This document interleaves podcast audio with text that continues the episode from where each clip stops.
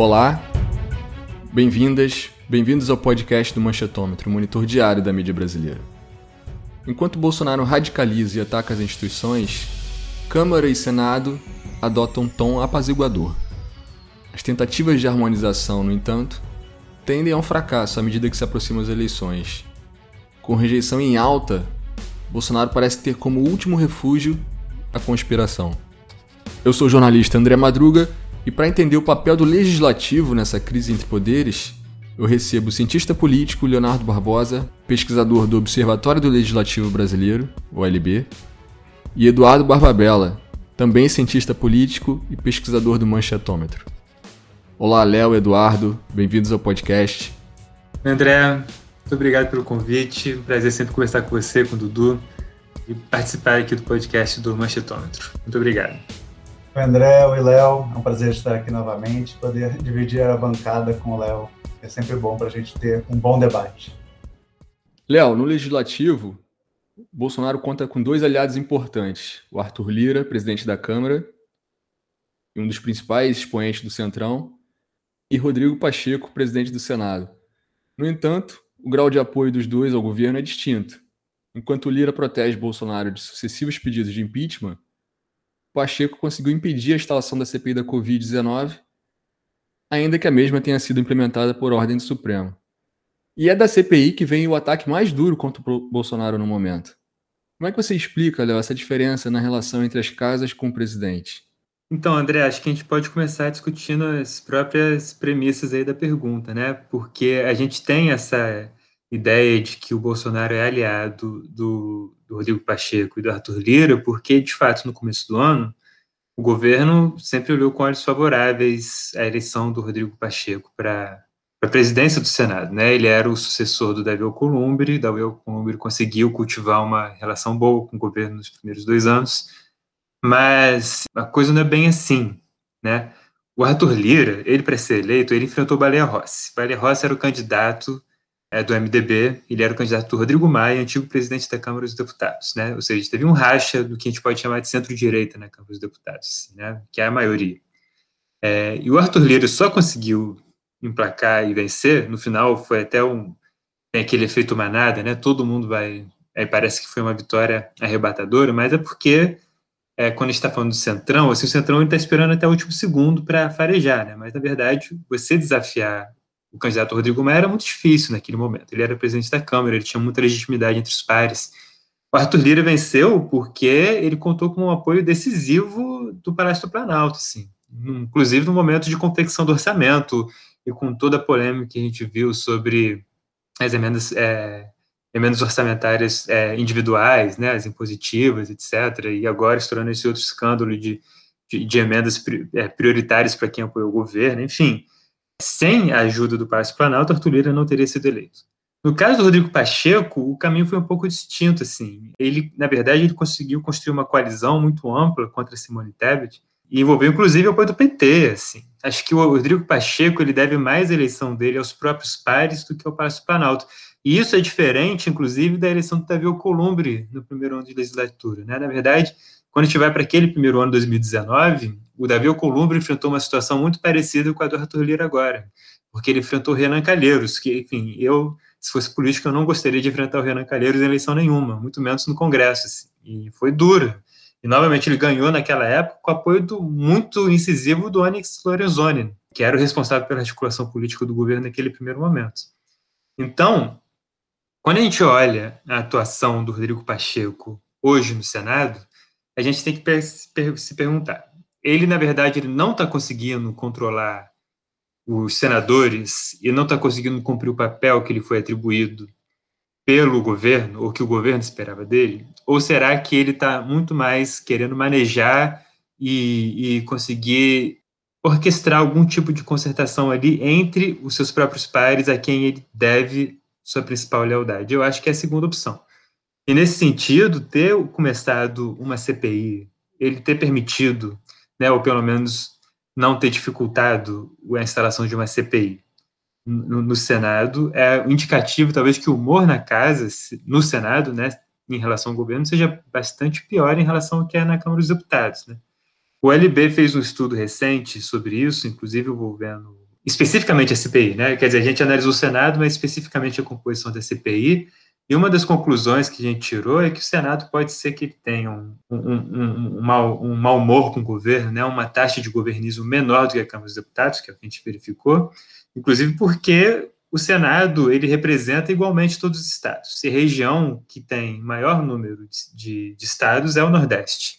Então, quando você pega a região nordestina na Câmara dos Deputados e no Senado, ela vai estar mais bem representada ou sobre-representada no Senado em relação à Câmara. Isso significa que você está falando de senadores de estados onde a rejeição ao Bolsonaro é maior, onde você tem governadores de esquerda. Muitos senadores vão enfrentar um novo momento eleitoral agora em 2022, com o Lula já candidatíssimo e com uma força enorme no Nordeste. Né? Você está falando de senadores que são muito próximos aos governadores de estado, que teve, enfim, houve um desgaste muito grande entre os estados e o governo federal durante, na gestão da pandemia. É, aliás, a gente consegue ver, a gente avaliou que, de fato, o apoio ao governo no Senado começa a cair precisamente a partir do segundo semestre de 2020, que é quando começa a ficar cada vez mais tensa essa relação estados e governo federal no que se refere à pandemia. Né? Então, eu, o que eu vejo é um Senado, a gente não pode falar que é oposicionista, mas com uma, um, o Senado sendo uma casa onde a voz da oposição consegue reverberar mais do que na Câmara dos Deputados, e o Rodrigo Pacheco querendo responder muito mais a, a essa casa e aos seus pares do que ao governo federal. Assim. O resultado é uma série de, de momentos de constrangimento, dos quais a CPI é mais evidente, assim, né, no que se refere à relação entre Senado e, e governo federal. E para complementar um pouco o que o, o Leonardo está falando, André, eu acho que é interessante a gente pensar um pouco em como a cobertura da mídia mudou nesse tempo. Né? Se a gente pensar na, na dupla Rodrigo Maia, Davi Alcolumbre, agora Arthur Lira e Rodrigo Pacheco. A gente viu, pelo menos assim, o que a gente percebeu, né? A gente percebe uma inversão. Quando nós tínhamos Rodrigo Maia e Davi Alcolumbre, é, o protagonismo recaía muito mais sobre o Rodrigo Maia. Então você viu um Rodrigo Maia muito presente na cobertura midiática, sempre presente, principalmente no combate à pandemia. Então ele era talvez o grande porta-voz na, na mídia dos três poderes no combate à pandemia. Então, era ele que aparecia para falar com o STF, era ele quem aparecia para dar, dar entrevistas sobre o combate à pandemia, enquanto o Davi Alcolumbre ele era um pouco mais reservado nessa cobertura. Ele não, não aparecia tanto, talvez um pouco, é seja um pouco mais do perfil dele também, né? Ele é um pouco mais reservado, ele faz muito mais essa, esse trabalho por trás nas discussões no, e nos debates. E também teve a questão do irmão dele que estava concorrendo naquele momento, então ele também estava preocupado com algumas outras coisas no, primeiro momento. E quando nós temos a eleição, você vê uma inversão, né? O Arthur Lira ele aparece, ele aparece muito mais numa crítica, então assim você vê na cobertura aparece o nome do Arthur Lira, a chance de ser uma crítica à forma como ele atua é muito maior do que se você for ver o Rodrigo Pacheco. O Rodrigo Pacheco aparece menos, mas aparece de uma forma muito mais positiva. Né?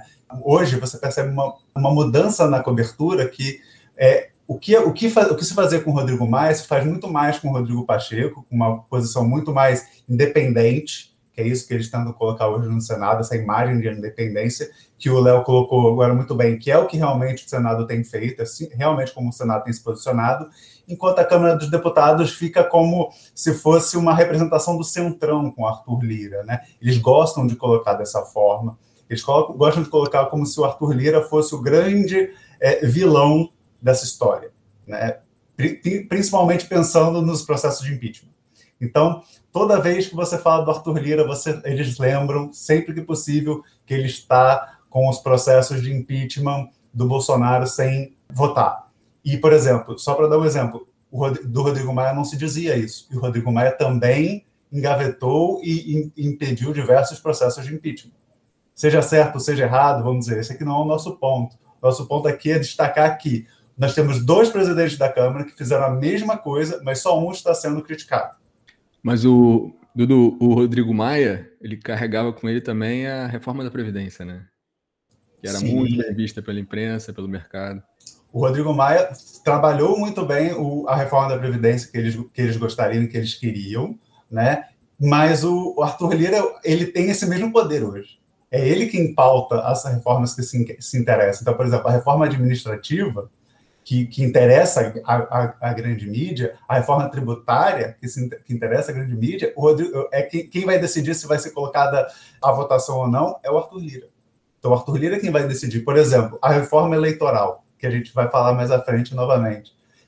Foi, um, foi uma jogada puramente do Arthur Lira. Foi o Arthur Lira que decidiu fazer aquilo e fazer a votação da forma como ela foi. Não, não foi nenhum outro player quem decidiu aquilo. Então, assim, tem se colocado, talvez num player que seja hoje, seja mais importante que o Rodrigo Pacheco, por todo o seu poder primário ali de, de, de priorizar e de colocar questões em pauta. Um, um, um, player extremamente importante tem se colocado ele numa perspectiva muito negativa, que talvez isso prejudique um pouco essa relação. Porque hoje o Arthur Lira não tem nenhuma motivação para atuar, vamos dizer, contra o governo, porque a imagem dele está extremamente queimada. A imagem dele não é, não é favorável dentro da grande mídia, enquanto o Rodrigo Pacheco se, se, se aproveita disso, tem uma posição muito favorável e está no, no movimento de independência dentro da grande mídia, apesar que, e é sempre bom a gente lembrar, que ele quis barrar a CPI da Covid no primeiro momento. Foi um, um, uma atuação do Supremo exigindo essa, essa implementação, para conseguir. Depois ele, ele se posicionou, mas ele tem vários momentos em que ele evita um posicionamento mais agressivo contra o governo também. Então, assim, ele gosta de. Ele é bem, vamos dizer, bem o estilo do Rodrigo Maia. Ele ataca o governo, ele critica o governo, critica, mas nas horas que ele poderia se colocar de forma mais pesada, mais crítica, mais dura, ele evita. Ele evita colocar o seu nome. O Arthur Lira, de fato, ele, mesmo as coisas que ele conseguiu fazer passar já, né, privatização da Eletrobras, de Correios, MP trabalhista. Por essas coisas ele não colhe mérito nenhum, né? Diferente do Rodrigo Maia. Quer dizer, enfim, é, é realmente muito curioso, assim. É como se agora virou a agenda do governo Paulo Guedes, o que era antes a agenda do Rodrigo Maia, né? E, de fato, o Rodrigo Pacheco, e acho que esse ponto é bastante importante, ele representa a casa dele, né? Acho que esse é o ponto. E, assim, é, é apesar da CPI e apesar do que eu, das minhas ponderações aqui sobre representação do Nordeste, o Senado ainda é uma casa governista, né? Então, não, não vai se esperar do Rodrigo Pacheco uma atitude como, por exemplo, a dos principais membros da, da CPI. Né? Ele está mais moderado, mais governista do que o senador Omar Aziz ou Renan Calheiros ou Randolph. Né? Não, não é a mesma coisa. Ele, ele vai tentar se colocar ali representando uma certa independência da casa, mas sem ser um tipo de oposicionismo que também acaba ferindo sua própria, enfim, a posição que ele ocupa, né? Léo, a gente falou do Senado, agora vamos falar da Câmara. Continuar falando da Câmara, né? Na Câmara, até que ocorra uma reviravolta total, Bolsonaro tem Arthur Lira, um escudo contra os mais de 100 processos de impeachment já protocolados contra ele. Como a gente já comentou, a Câmara é importante por ter pautas importantes para o governo, como a reforma tributária e as privatizações. O Senado, por sua vez, além da CPI da Covid, possui duas pautas muito caras ao governo nos próximos dias: a sabatina de André Mendonça para o cargo de ministro do Supremo e a recondução do atual Procurador-Geral da República, Augusto Aras. Léo, como você avalia a chance de vitória do governo nessas duas indicações? Então, eu, eu acho que, que as chances de vitória do governo são relativamente altas, nos dois casos. É, no caso do Augusto Aras, a gente viu alguma tensão, né? O Rodrigo Pacheco, ele segurou, a, ele, ele evitou pautar a sabatina, ele está fazendo jogo duro. Né? Agora liberou a sabatina do Augusto Aras, foi pautado. E eu penso que no caso do Augusto Aras, é que, que, que ele vai ser aprovado. Assim. Primeiro, porque é muito raro ter um, o Senado negar esse tipo de indicação. Assim, é muito raro mesmo. Então, o que os senadores procuram fazer é muito mais garantir que essas indicações vão estar levando em consideração também os interesses deles do que simplesmente usar isso para oferecer uma derrota para o governo. Até porque, geralmente, um indicado para o Supremo Tribunal Federal ou, ou para a Procuradoria Geral, geralmente são pessoas que têm outros tipos de laços em Brasília que não só a presidência, né? É o caso muito claramente do, do Augusto Ares, né? Ele não, ele não é um, um, um procurador que só, digamos assim, está bem na fita com o presidente Bolsonaro, né? Ele também tem outras pessoas, tem outros políticos que também estão interessados na indicação deles. Então é um jogo duro que foi feito. mas que provavelmente não vai. Eu, eu, eu imagino que não vai prejudicar a indicação dele para a Procuradoria. Agora, o caso André Mendonça seria o, o típico caso clássico, assim, que, bom, se é para provocar alguma. Se é para ter um, um momento de, de uma, afirmar uma posição, esse é o caso, né? Porque ele claramente ele chega com uma indicação de ser uma indicação mais ideológica, né? Com essa peixe de um ministro radicalmente evangélico. É, e, e, enfim, ele é um cara que realmente ele subiu muito em decorrência da, da, do trabalho dele no governo Bolsonaro. Agora, mesmo assim, eu, eu acredito que as chances são baixas. A gente pode lembrar aqui quando Dilma era a, a presidente, quando ela indicou o Edson Fachin no primeiro momento, depois ele acabou virando lavajatista e, e ficou, enfim, se queimou um pouco com o PT, né? Mas quando ele foi indicado, ele chegou com, com o rótulo de ser um, um, um, um advogado do MST, entende? E, e, enfim, isso já no momento que a Dilma Rousseff já estava com, com, as relações com, entre o governo e o Congresso já começando a ficar um pouco mais baqueadas, e ele foi aprovado, e, e, e não, não só não se revelou um, um, ministro do MST, como, como pelo contrário, assim, mas não teve grandes problemas, como imagino que não vai ter agora contra Mendonça. Eu acho que essa passagem pelo Senado é muito mais um momento em que os senadores e as senadoras eles aproveitam isso para estabelecer as relações que eles julgam necessárias com o novo indicado, do que um momento para fazer uma afirmação política, sabe? Pelo menos acho que é bastante raro e eu não acredito que isso vai acontecer agora. E as pautas? Reforma tributária e privatizações. Com relação à reforma tributária e as privatizações, acho que são duas coisas diferentes. Acho que as privatizações elas têm recebido uma, um, um, apoio bastante entusiasmado do Congresso, né? Aliás, até mais do que a gente esperaria no momento de deliberação remota, né? Quer dizer, eu particularmente, sim, para quem é, se formou, digamos assim, na política brasileira na década de 90, Constituição de 2000, como eu, ver passar a privatização de Correios, de Eletrobras, da forma como está passando no Congresso, assim, é uma coisa bem assustadora, sabe? Isso nos anos 90 ia envolveu muita polêmica e um monte de político com medo de perder o mandato. Isso não está acontecendo mais. Eles estão passando sem debate nenhum, pautando com pauta de emergência, assim, e aí tem toda, enfim, toda uma discussão sobre até que ponto questões tão importantes podem tramitar é, no regime híbrido, como está hoje em dia, sabe, sem as deliberações e audiências necessárias para isso. Mas o fato é que o Congresso não só está fazendo isso, como está aprovando, está gastando na Câmara quanto no Senado, não tanto pela relação que tem com o governo, mas porque isso acabou virando esse pauta de privatizações e pautas trabalhistas, virou um, um, um lugar comum para a elite econômica do Brasil hoje, assim, e social. Né? Isso deixou-se de ser uma coisa questionada, não é mais. Os políticos hoje, pelo menos que estão eleitos na Câmara, seja porque eles têm um, um viés muito conservador, seja porque eles foram formados em outro ambiente político que não aquele da década de 90, eles não acham que aprovar e votar matérias como essas vai afetar o desempenho eleitoral deles de qualquer maneira. Então, o fato é que isso está passando. Agora, reforma tributária pode ser um pouco mais difícil. Novamente, aqui, talvez não por causa da relação turbulenta do governo com o Congresso. Né? Reforma tributária é um desafio muito grande no Brasil, sempre foi. Ainda mais numa situação de tamanha inépcia na articulação política, né? que é o que a gente está vendo. Né?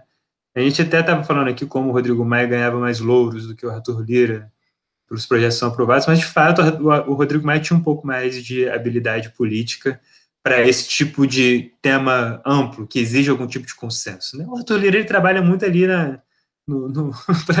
para usar um eufemismo no microcosmo da, da Câmara ali, né? No, no, baixo clero, naquelas relações individuais. Isso é muito difícil para você costurar um acordo tão amplo que envolva tantos interesses e ainda mantendo algum tipo de coesão. O que acontece com a reforma tributária é só olhar. É, a reforma tributária está pensando agora né, nesse projeto que foi enviado sobre o imposto de renda para pessoas físicas e jurídicas, mas ele começou ali atrás com uma tentativa de unificação do PiscoFins, que esse negócio morreu, ninguém mais fala disso.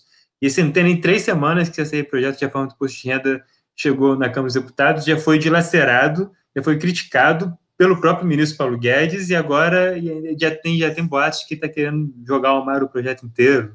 Enfim, isso é um, é um padrão. Né? Eu, eu, eu não consigo. Agora, se eu, for, se eu fosse parar para pensar aqui um pouco na quantidade de ideias malucas que surgiu nesse Ministério da Economia, que morreu na praia, sendo a praia o Congresso, assim, acho que a gente perde um programa inteiro falando disso. É o tempo inteiro ideia pipocando que não vai para frente, assim. E o que é reforma tributária? A reforma tributária no Brasil envolve, para começar, uma heterogeneidade de interesses econômicos impressionante. Assim. Você tem desde indústrias até um setor financeiro é, muito desenvolvido, até um setor de serviços que está mudando demais agora. Envolve interesses do agronegócio e, principalmente, envolve interesses federativos. É, qualquer coisa que você mexa na, na, no sistema tributário, você vai envolver necessariamente interesses de estados e municípios. Assim. Então, para você fazer uma coisa que seja bem articulada, assim, isso é muito difícil. O Rodrigo Maia, e acho que inclusive o Davi Alcolumbre, no, no primeiro biênio da legislatura, eles estavam tentando pensar uma reforma tributária que envolvesse tudo isso, passaram meses falando com governadores, com prefeitos, para fazer um cálculo perfeito de transição que não prejudicasse ninguém, etc. Enfim, é, é, é, é, muito improvável que alguma coisa robusta passe sem esse tipo de articulação. E a verdade é que esse governo e nem o Arthur Lira não estão dispostos a fazer isso. Não, ou não sabem ou não querem. E também está começando a ficar tarde, né? Está começando a ficar tarde. Daqui a pouco entra em ano eleitoral. Então, veja, essa reforma tributária, para começar, a gente não tem muita clareza sobre como é que isso está tramitando, sobre até, que, até onde vai o Ministério da Economia é, em relação a ela. Aí, ah, outro ponto ainda, como é que se resolve esse emaranhado federativo? Assim, né? A única forma de fazer isso é a União reconhecendo um pouco, esse, assumindo o prejuízo né, de uma reforma mais ousada. Assim. Agora, isso está fora de cogitação no, no, momento de ajuste fiscal como o Brasil vive. Assim. Muito difícil, não é agora. Pelo contrário, a União está querendo, o governo está querendo fazer essa reforma, não é nem acho que aquele papo até de simplificar o sistema tributário, tornar mais competitivo, isso está começando por água abaixo, está ficando cada vez mais claro que o objetivo, o único objetivo é tentar dar algum tipo de fôlego orçamentário para o Bolsonaro tentar uma reeleição ano que vem, porque está ficando cada vez mais difícil o cenário para ele. E aí você simplesmente tem um trator de emendas parlamentares distribuindo dinheiro e fazendo uma maioria governamental, uma maioria muito sólida, majoritária, não, não é o suficiente para você ter uma agenda de país, né? Não é na minha, na minha opinião. Então, pelo menos na Câmara dos Deputados é assim que eu vejo, né? Quando essas coisas chegam no Senado, talvez sejam, seja, talvez a gente enfrente um, um cenário diferente. Mas até complementando um pouco o que o Léo fala, André, é importante a gente pensar, e eu vou começar pelo, pelas reformas e depois passar para o Senado, que a gente viu durante esses três anos quase de governo Bolsonaro, né, dois anos e meio, uma, uma mídia, uma comunicação política que, que pensava o quê? Que as reformas que o Paulo Guedes ia trazer seriam positivas, né? E a reforma da Previdência do Rodrigo Maia no governo Temer é o grande exemplo quem tem curiosidade com isso, né, o site do Manchetômetro demonstra, o governo Temer é o grande governo da história desse país, na visão da grande mídia. Porque você percebe que eles sempre querem falar que o governo foi pouco, mas ele conseguiu fazer as reformas necessárias, ele fez a, a ele, ele conseguiu resolver os problemas de, uma economia esfacelada pelo, pelo governo Dilma, que o Temer conseguiu fazer as reformas que o Brasil precisava, principalmente a reforma da Previdência. Então a gente teve esse momento e que, e que isso trouxe para o governo Bolsonaro com Paulo Guedes e com o Rodrigo Maia na Câmara um sonho de que, opa, nós vamos conseguir mais reformas, um melhor sistema ainda. Mas não foi isso que a gente viu. A gente não viu essas reformas e cada vez mais a gente percebe que a, que a, que a mídia tem se preocupado muito com, com essas reformas que podem acontecer. Né?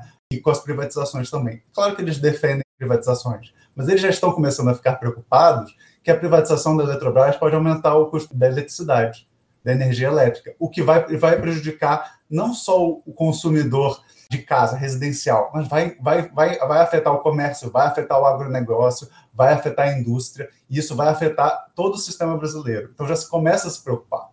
O, a questão dos Correios, eles são, durante muito tempo se defendeu a privatização dos Correios, mas hoje já começa uma discussão, por quê? Porque existe uma discussão de que as empresas não estariam interessadas nas, grandes, nas regiões mais longínquas do país, porque, porque esses, essas regiões não dão lucro. Então, até o, o, o vice-presidente Mourão falou que, vamos, que teríamos que criar uma nova estatal para fazer o correio, para fazer a questão da correspondência para esses locais. Então, veja que, que coisa maluca, a gente discutindo uma privatização de um sistema postal para que, se a gente conseguir privatizar esse sistema postal, nós temos que, tenhamos que criar uma nova estatal para ocupar o espaço que a privatização não quer ocupar, porque não dá, não dá lucro. E quando a gente vai para o Senado, para gente complementar, para complementar a resposta, a gente vê uma cobertura do Senado dessas questões do Arás e do André Mendonça, assim, acho que um pouco distintas. A gente já comentou um pouco do André Mendonça na live sobre a indicação dele, né? A mídia não tem sido tão crítica ao André Mendonça quanto poderia, quanto se, se imaginava, e o André Mendonça tem feito um trabalho de formiguinha, né? O pessoal diz que de conversar com senadores e conseguir, a mídia tem elogiado ele. Elogiaram bastante essa forma como ele tem trabalhado. Como o Léo falou, eu também concordo que é difícil que não seja aprovado, mas que o Senado vai continuar fazendo o jogo duro, né? O Senado vai continuar atuando de forma dura e sempre que possível criando esses conflitos, porque é interessante para ele para criar os, os, laços, ainda mais com André Mendonça.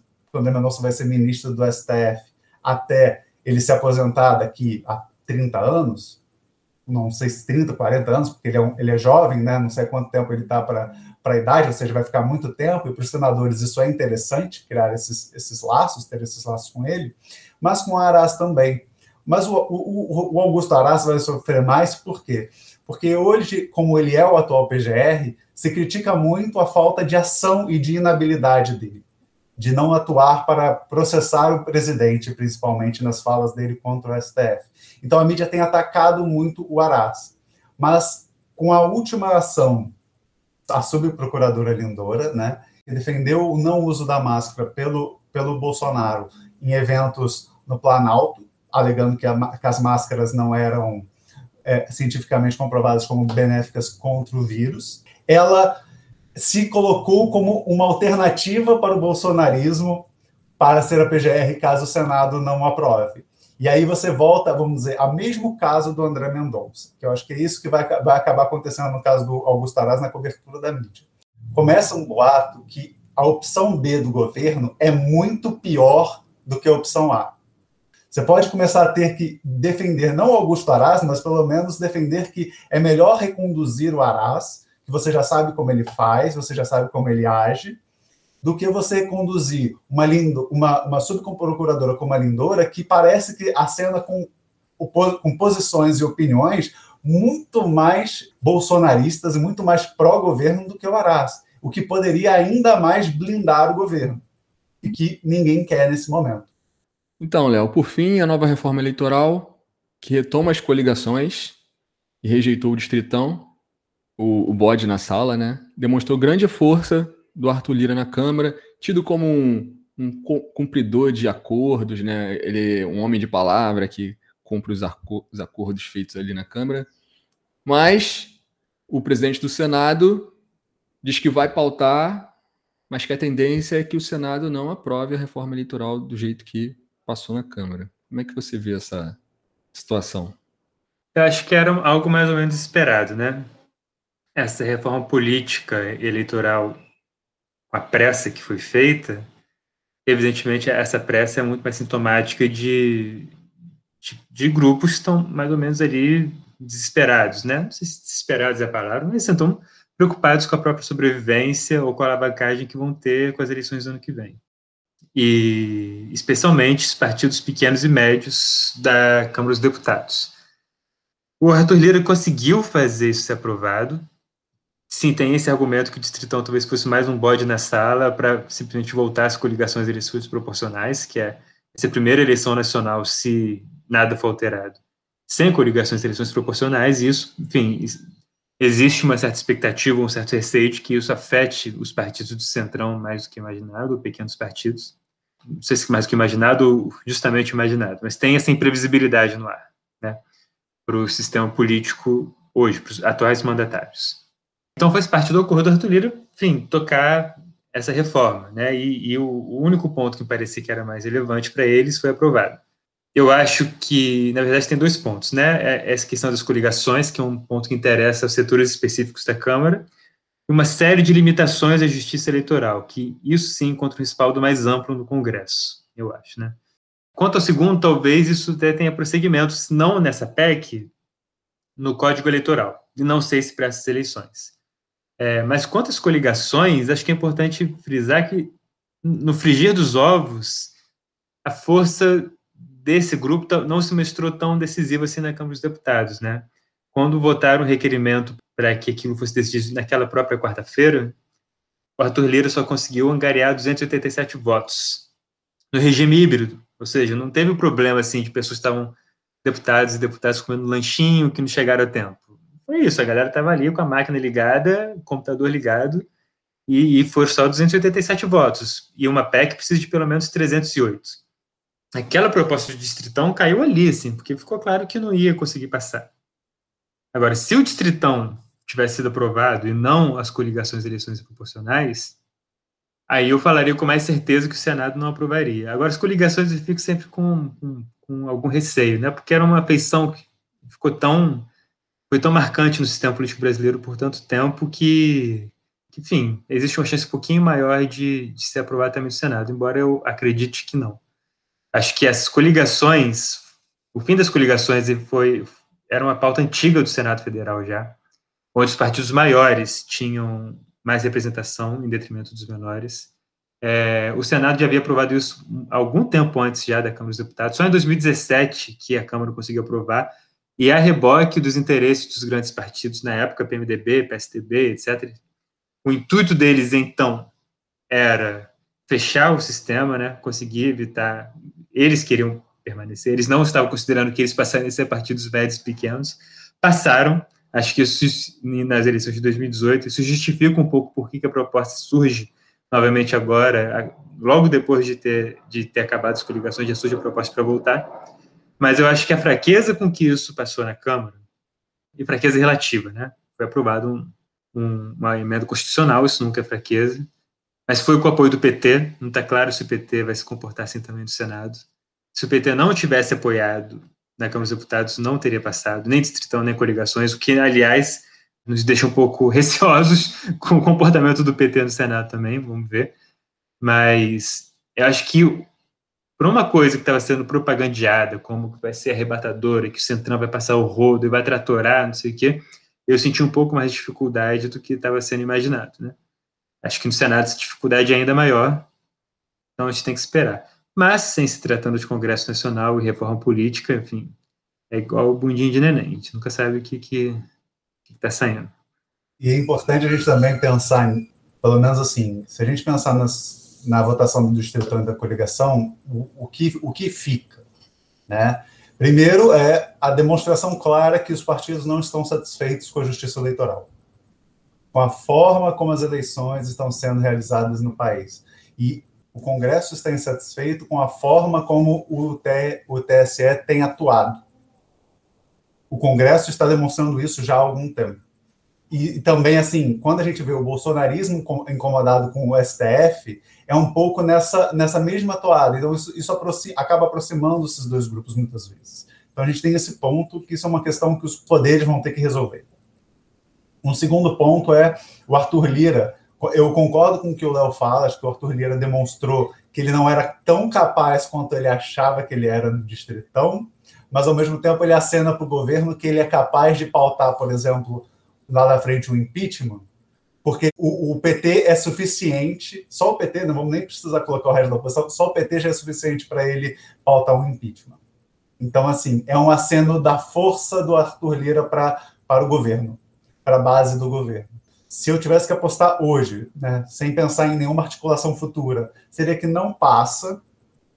Mas, como o Léo falou, acho que 2022 é muito vai ser um, um, um fiel da balança muito grande para isso. Porque você vai ter uma eleição que, por exemplo, você pode conseguir um apoio político, apoio de um partido específico, se você conseguir o apoio do PT, por exemplo, para votar a coligação no Senado.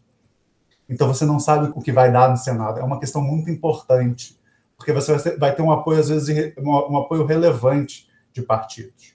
É, eu avalio que no Senado é mais difícil passar. Eu concordo com você. Hoje em dia eu acho que não passa. Tento achar que não vai passar. Vamos ver. Mas se passar, para passar, eu acho que tem um ator estratégico aí que é o PT. Acho que no Senado, para passar, isso vai ter que passar pelo PT. E, e a gente tem que avaliar que motivação o PT teria para isso, para mudar uma posição. O PT sempre foi contra isso.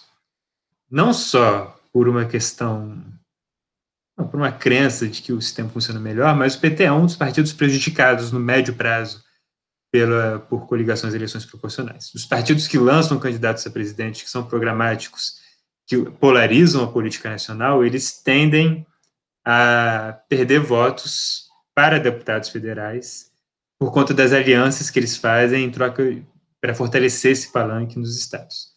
E aí o que está colocado é o seguinte: o PT vai preferir aproveitar essa deixa.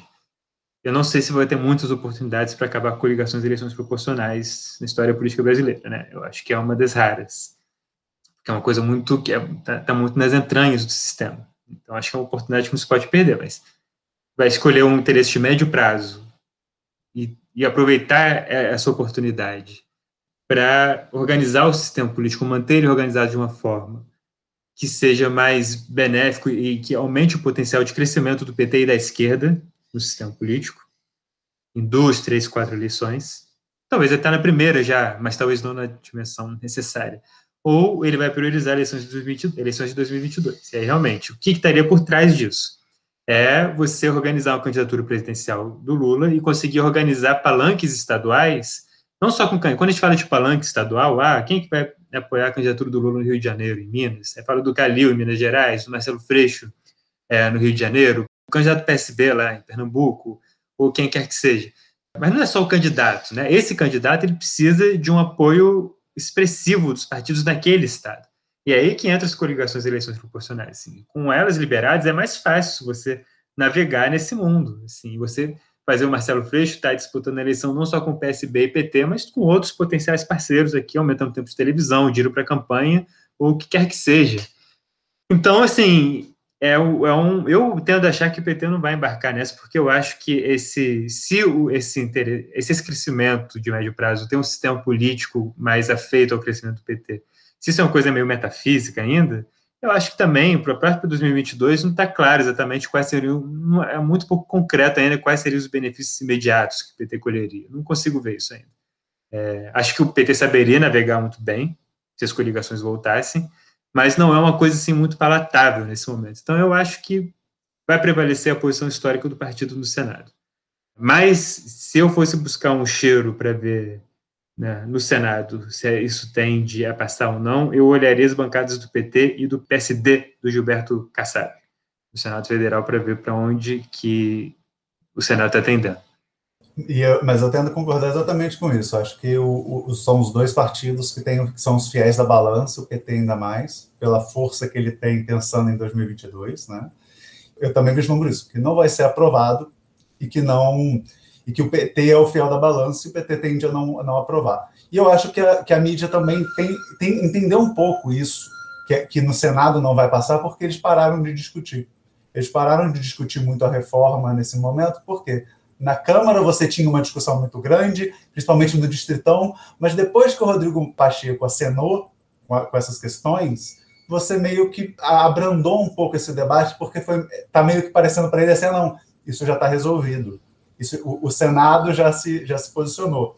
É, é claro que assim isso é uma questão complicada, porque quando você abafa uma discussão, isso traz isso pode trazer problemas, né? que o Senado pode acabar aprovando de uma forma contrária porque não tem visibilidade, né? mas também isso pode ser uma, uma, uma, uma indicação também de que é muito pouco provável que isso tenha apoio lá. Então, né, a gente não sabe muito bem. Então, é preciso que a gente fique ligado, fique atento nessas questões, mas, assim, as, os indicativos que a mídia dá é que ela não está mais tão preocupada com essa questão. Né? Vamos dizer, se eu, se eu colocasse um ranking de prioridades, hoje o, a recondução do Arasa é uma prioridade, o André Mendonça é uma prioridade, a CPI da Covid é uma prioridade, mas a reforma eleitoral. as privatizações vão ser uma, uma, uma prioridade, mas a reforma eleitoral não é uma prioridade para a cobertura da mídia sobre o Senado. Então, acho que a gente tem que ficar de olho, porque são nesses momentos, né, o, Arthur Lira nos ensina bem isso, são nos momentos que ninguém está olhando, que as pautas passam, né, como o Ricardo Salles fala, a boiada passa, mas é, também pode ser um sinal de que não tem tanta discussão mais nessas questões que o Senado está mais ou menos definindo. O Senado e o cenário. Obrigado, Léo, pela participação. Ótimo papo. Esclareceu muito aqui as, o cenário político e até eleitoral do ano que vem um pouco. Valeu, André. Muito obrigado. Valeu, Dudu. Sempre um prazer conversar com vocês. É, esclarecendo na medida do possível, né? Vamos ver como é que a coisa anda no próximo mês. É sempre um prazer conversar e analisar isso com vocês. Um abraço grande. Obrigado, Dudu, mais uma vez. Obrigado, André. Obrigado, Léo. Acho que foi incrível e a gente teve a oportunidade de explicar um pouquinho para os nossos ouvintes como é que funciona e como é que está o cenário no legislativo, para as pessoas entenderem um pouquinho desse momento e, como o André falou e o Léo também, pensar um pouquinho à frente, né? pensar um caminho um pouquinho à frente para a gente entender os próximos possíveis passos de cada partido, de cada grupo, e aí a gente entender um pouquinho de como é esse jogo político, esse jogo de xadrez político que nós temos no, no Brasil. É isso. Neste episódio, você ouviu sobre o papel do legislativo na crise entre poderes. Para mais informação, acesse nosso site manchetômetro.com.br e siga as nossas redes sociais. Se você reconhece que a democratização da mídia é fundamental para a democracia brasileira, considere também apoiar nossa campanha de financiamento coletivo. O link é benfeitoria.com/manchetômetro. Obrigado e até o próximo episódio.